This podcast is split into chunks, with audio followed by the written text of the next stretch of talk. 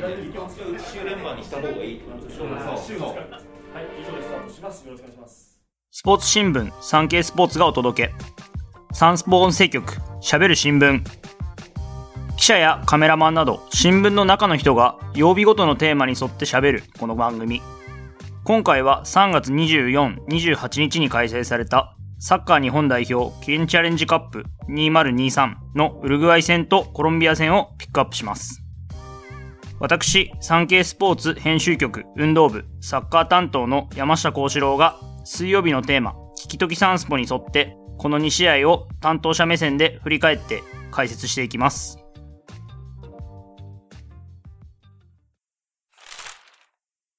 侍ジャパンの WBC での優勝の余韻に日本中が浸っている中、えー、サムライブルーサッカー日本代表も昨年のカタールワールドカップ後初めての代表戦に挑みました。結果はすでに報じられている通りで、24日のウルグアイ戦は1対1の引き分け。28日のコロンビア戦は1対2で敗れました。えという形で、えー3月の一番最初の第二次森保政権一番最初の活動は、えー1分け1敗という、まあ、勝利ができずに、えー終わってしまったんですけども、ではじゃあ3月に森保ジャパンは、えー何に取り組んでいたかというところで振り返っていくと、まずははっきりとした、まあ、若手路線で新戦力をテストしていました。えー今回、えー選ばれた26人の選手の中で、ワールドカップから継続して選ばれている選手は16人。メンバー発表時の、えー年齢で見ると、えーワールドカップの時は27.8歳だったのが、えー今回は24.5歳ということで、えー3歳近く、えー若返っていました。また、えー同時期にパリ五輪世代の、えー大岩ジャパンの活動も行われていて、こちらは、えっと、ドイツに、ドイツだったりベルギーに遠征に行ってたんですけども、まあ、ここからは正直、まあ、同じ時期に活動しているので、選手呼ばないんじゃないかなっていう見方が、え強かったんですけども、まあ、蓋を開けてみると、バングーナガンデカシーフ選手とハンダ選手、二人、えっと、パリ五輪世代から、え引き上げて、えー呼んでいるという形で、えーかなり、え顔ぶれが、えーフレッシュな、で、まあ、26人中16人ワールドカップから継続しているというふうに言ったんですけども、その継続している16人も、まあ、久保選手であったり、堂安選手であったり、三笘選手であったり、まあ、東京五輪世代、まあ、久保選手はパリ五輪世代、年齢的にはパリ五輪世代なんですけども、まあ、まだまだこう20代前半、中盤ぐらいで、まあ、次の、ワールドカップも全然狙っていけるような、まあ、基本的には若い選手たちで構成されているというチームになっていました。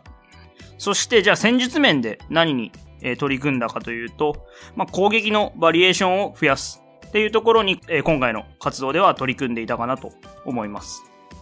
えワールドカップでは、えスペインとドイツを日本は破っているんですけども、その時に見せたような攻撃っていうのは、まあ、ハイプレスから速攻で相手に、ハイプレスからボールを奪って速攻で相手のゴールに近づいていくっていうような攻撃が基本的になっていて、まあ、これっていうのは試合の中の、まあその10分だったり15分だったりでやることは、まあ可能なんですけど、この戦い方を90分やるっていうのはすごく、まあ選手の体力的にも、まあきついものがあって、まあ決勝トーナメントで敗れたクロアチア戦なんかを見てみると、まあやはりその速攻がなかなか決まらなくて、最終的にもう延長戦の30分間っていうのはなかなかこう攻め手がない中で、まあ、なんとか120分戦い抜いて PK まで持っていったっていうような、まあ試合だったかなと思うんですけども、まあじゃあその速攻、ハイプレス速攻っていうのが決まらなかった時に、じゃあどうするか。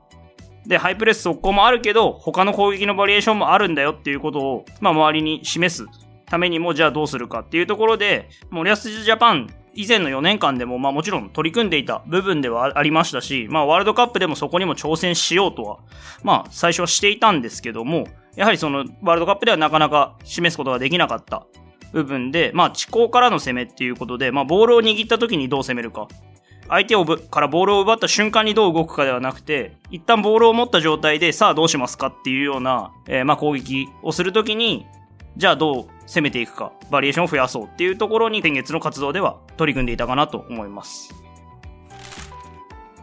じゃあどういうことを具体的にやっていたかっていうと、まあこれは、えっと、僕たちもすごくその取材をしている時に原稿なんかでも書いていたことなので、聞いていただいている皆さんももしかしたら知っている部分ではあるかもしれないんですけども、まあいわゆる偽サイドバックって言われるような戦術で、まあ両サイドバック、左と右のサイドバックがボールを持って攻撃をするときに、普段だったらまあ、要はサイドバックなので、サイドライン際に立ってるんですけども、まあ、片方のサイドバックが、まあ、内側のボランチの選手あたりのところぐらいまで入ってきて、まあ、ビルドアップに、ま、参加すると。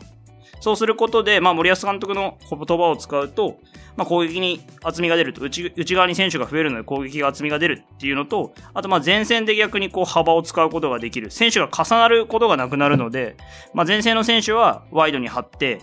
サイドバックの選手は内側に入ってっていう風な形で、前線で選手が渋滞しなくなるっていうようなことも、まあありますし、基本的にこういう偽サイドバックっていうような攻撃っていうのは、パッて集まって1週間ぐらいで活動する代表チームではなかなかやれない、要はまあ、お互いのその意思疎通がしっかりできてるチームじゃないとなかなかできないことなので、まあ、クラブチームなんかではヨーロッパでもやるチームはすごく多いんですけど、これを代表チームでやるっていうのはなかなかない取り組みで、逆に言うとそれに対して相手の国も対応するのがすごくその難しくなる。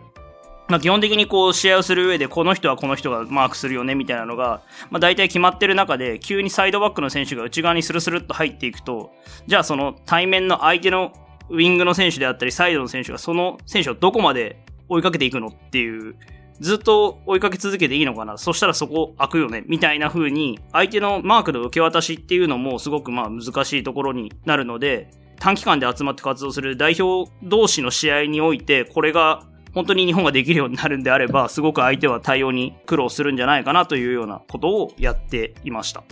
ただ、その、森保監督もよく言ってるのが、手段と目的を履き違えちゃいけないみたいなことをよく言っていて、あくまでもこの偽サイドバック、サイドバックが内側に入ってビルドアップをするっていうのは、まあ、ゴールに近づくための手段であって、その内側に入ってパスを回すことが目的じゃないと。だから、もし、速攻が効果的なんであれば、その時は速攻すべきだし、っていうような、その、必ず場面に応じて、じゃあどの選択をするかっていうのを考えてほしいっていうことを、前々からずっと、この2サイドバックだけに限らず、速攻と遅攻の使い分けっていう部分では森保監督はいつも言っていたんですけど、ただまあちょっと1試合目のウルグアイ戦、特に前半に関しては、ちょっとまあそのサイドバックが中に入って受けてパスを出すっていうのが、まあちょっと目的になっちゃってたかなっていう、それをやることをが、まあ、目的として動いてしまっていたかなっていう、まあ、印象は、まあ、受けたので、ただ、まあ、その、まあ、初めてやることっていうことで、選手も意識する部分はあったと思うので、まあ、しょうがないところもあるかなとは思うんですけど、まあ、2試合目なんかは、そういうところもだいぶ解消されていたかなというふうに、まあ、見えました。でまあ、今後その、の予定を見ていっても、まだあの、6月、9月、10月に、それぞれ2試合ずつおそらく、親善試合をで、まあ、9月は海外遠征をする予定ではあるんですけども、ありまして、で、11月に、まあ、ワールドカップのアジア二次予選が2試合あって、で、来年の1月にはおそらくアジアカップがあるというような形なので、まあ、本番まで少なくとも6試合。で、まあ、ワールドカップのアジア二次予選っていうと、まあ正直戦う相手っていうのはかなり日本よりも格下の相手になるので、まあ本当の本番、最初の第一次の本番っていうと、まあ来年のアジアカップ、ここでいかに結果を出せるかっていうのが、森保監督のその評価にもつながりますし、チームとしての今後にもつながる部分なので、まあと考えると、まだ、えっと、4回ぐらい、えっと、アジアカップまでに活動の期間はあるので、まあその、もちろん勝利っていうのは日本代表である以上常に求められているいますし、まあ、森保監督も勝利を求めることは、まあ、忘れちゃいけないというふうには言ってるんですけど、まあ、そんな中でも、まあ、やらなければやらいけない。チャレンジはしっかりとやりたいと。これはこの2試合が終わった後の、えー、翌日ですかね、森保監督の囲みがあったんですけど、その時に言ってた言葉で、まあ、この状況、この日程を見ると、まあ、今現状で、そのできたできないをしっかり見ていくことも大事ですし、その、じゃあできなかったことを次に続けていくっていうのも大事なんですけど、だからって言って、じゃあすぐに結果が出るような方法に変えようとか、この戦術合ってないからもうやめようとかっていうよりも、もうちょっとこうしっかり長い目で見て、まあその将来を見据えてやるっていうのは大事ですし、今回のその選択は間違ってないのかなと、まあ、いうふうに思います。まあこんな2試合だったんですけれども、じゃあ個別で見ていって収穫って何なのかっていうところで、まあ収穫は2つかな。収穫というかまあ目立った選手2人かなと思っていて、まあ1つが、まあ右サイドバックの菅原選手。初戦は、まあ本当にその、内側に入っても、外側に入、外側に立っても、かなり完璧に近い形で攻撃には参加できていましたし、前半の20分過ぎぐらいに敵陣の浅い位置から浅野選手に1本縦パスを通したところだったりとか、まあ、同じぐらいの時間帯に堂安選手とワンツーで、サイドに張った状態で堂安選手とワンツーをして、広いスペースに、えー、逃げて、ボールを逃がしていくシーンとか、まあすごくその攻撃に関しては、いい部分がたくさん、初戦は特に見れたかなと思います。まあ、ただ一方でちょっと2試合目は守備にちょっと苦労したかなっていう印象があって、1対1にちょっと特に苦労してたなっていうところだったりとか、あとはまあ同点ゴール捉えたシーンでちょっと中途半端なポジショニングがあったかなっていうところはあったんで、まあでも、とはいえ、菅原選手もまだまだ若い選手なんで、まあこれからその守備面でもさらに成長してくれれば、えー、どんどん定位置獲得に近づいていくのかなというふうに思います。で、まあもう一人、まあ若い選手なんですけども、えー、2試合目に先発して A 代表デビューをしたバングーナガンデ・カシーフ選手は、すごくその、三笘選手との相性がいいのかなと、いいように見えたんですけど、まあ、すごくその三笘選手のサポートをするってすごく難しくて、これは他のドリブラーの選手にも言えるかもしれないんですけど、三笘選手がウィング2列目の左サイドにいて、で、カシーフ選手がその後ろのサイドバックにいるっていう形なんですけど、まあ攻撃に行くときっていうのは基本的にディフェンスの選手も、まあ、サポートに行くべきところで、ただ、このサポートっていうのがすごく近すぎてしまうと、そのドリブルのコースが、三笘選手にとってのドリブル行くコースが少なくなってしまうので、相手にとっても、まあ、コースが限定されると守備をしやすいっていうことにもつながりますし、でも逆にじゃあ、ちょっと離れるかって言って、それが遠すぎると、今度は三笘選手一人ぼっちになっちゃって、相手の選手に何人にも囲まれて、そうなるとさすがの三笘選手でも、なかなか打開するっていうのは、まあ難しい。っていうところで、まあその距離感っていうのがすごく大事になりますし、その、まあ内側と縦側左サイドの内側の方にいるのか、縦側のラインにいるのか、っていうのも、二人とも内側にいたりとか、二人とも外側にいると、まあ、ただただ渋滞してしまう。さっきの距離が近すぎるっていうのと近いんですけど、まあ、渋滞してしまうようなところも、まあ、あるので、そこもちゃんとこう、相手を見て、じゃあ、三笘選手が外側に立ってんだったら、カシフ選手は内側に入るし、カシフ選手が外側にいるんだったら、三笘選手が内側に入るし、っていうようなことがすごく重要になるんですけど、まあ、それはすごくできていたかな、できている時間が多かったかなっていうふうに、まあ思いました。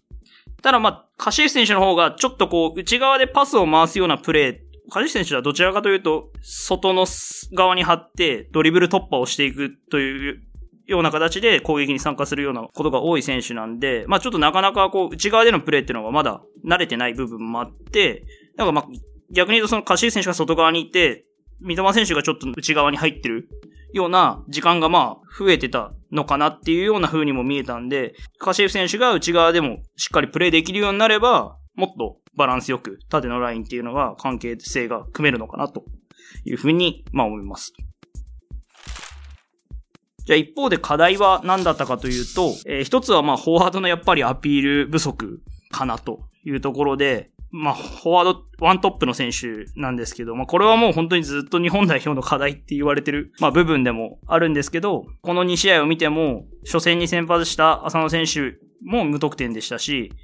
えー、2試合目は町野選手が先発で、上田選手が後半からっていうような形でしたが、まあ、これも2人とも、まあ、得点に絡むようなプレーは特に町野選手は1点目のところで、えー、三笘選手の、ヘディングシュートの前のところで攻撃を作る部分ではすごく参加はできてたので、そこには絡んでは、まあいたんですけども、まあ無得点と。上田選手も、えー、1試合目の西村選手のゴールの前のところで多分作る部分には参加できたんですけども、まあ2試合通して上田選手自身もまあ無得点だったと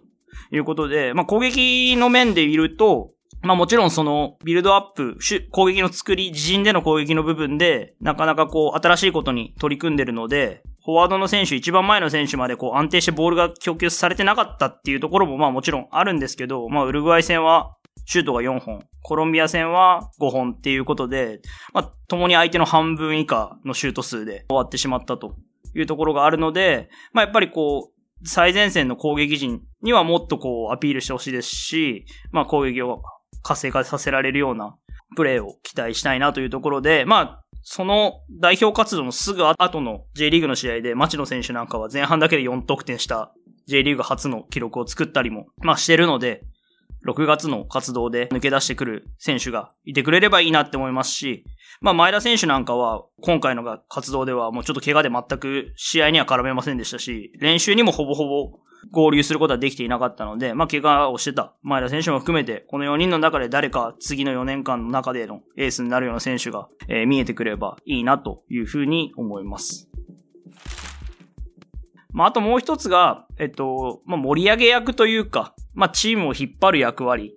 を結局、じゃあ誰にするのかなっていうところがあって、まあ、今回は一応遠藤選手が、えー、1試合目はキャプテンマークを巻いて、2試合目は遠藤選手が、えー、途中出場だったんで、最初は板倉選手が、えー、キャプテンマーク巻いてて、っていう形で、まあ森保監督もキャプテンはまだすぐ決めないかなっていうような話を招集の時なんかにもしていたんですけども、まあ吉田選手が長年引っ張ってきてくれてた中で、まあそのキャプテンっていう地位の人が、まあ今は現状いないという状況で、やっぱりこう失点した後とかに声をかける選手だったり、こうチームを盛り立てるような選手っていうのが、ちょっと上から見てた部分なので、まあ声なんかはもちろん直接は届きませんし、わかんないところもあるんですけど、まあ見てる感じやっぱちょっと少ないのかな。吉田選手なんかやっぱり声出してるなってのはまあわかるぐらいの声の出し方だったりとか、もうすごい手叩いて、行くぞ行くぞみたいな感じで身振り手振りでこう、チームに鼓舞をしたりしてたので、まあそういうところを考えるとやっぱちょっと控えめなのかなっていうところが、まあありました。なんで、まあやっぱ、そういう選手たちがどんどん出てきてくれればいいなっていうふうに、まあ思いますし、まあ森保監督もまあベテランの力は大きかったっていうふうに感じましたというふうに今回の活動を振り返って言っていて、まあでも、ただ逆にそのワールドカップを初めて経験した若い選手たち、この前のワールドカップを初めて経験した若い選手たち、主に東京五輪世代にはなると思うんですけど、まあそういう選手たちも、まあベテランがいないから自分たちでやらなきゃいけないっていう強い意志を、まあ示してくれたと。それは逆に発見だったっていうふうに、まあ言ってたんで、じゃあまあそれをどんどんどんどんこう、そういうキャプテンシーだったりとか、みんながリーダーだよっていうような気持ちをこうどんどん強く持っていって、チーム全体をこう動かしていけるような選手が、まあ出てきてくれればいいなっていうふうに、まあ思いますね。まあそういうところに関してはやっぱり板倉選手なんかキャプテンマーク今回巻きましたし、まあその、吉田麻也選手と板倉選手は、あの、ドイツでは家が10分程度の距離らしいんですけど、よくまあその、吉田選手にもいろんな話をしてもらっていて、まあそれを受けて、まあそのやっぱり、麻也くんとかがいないの、いない穴は大きいけども、まあそういう役割を僕ら世代がやらないといけないっていう自覚なんかは合宿中にはしっかり示していたので、そういう部分で、まあ板倉選手だったりが成長してくれれば、その分も、まあ徐々にこう埋まっていくのかなっていうような、気はしています。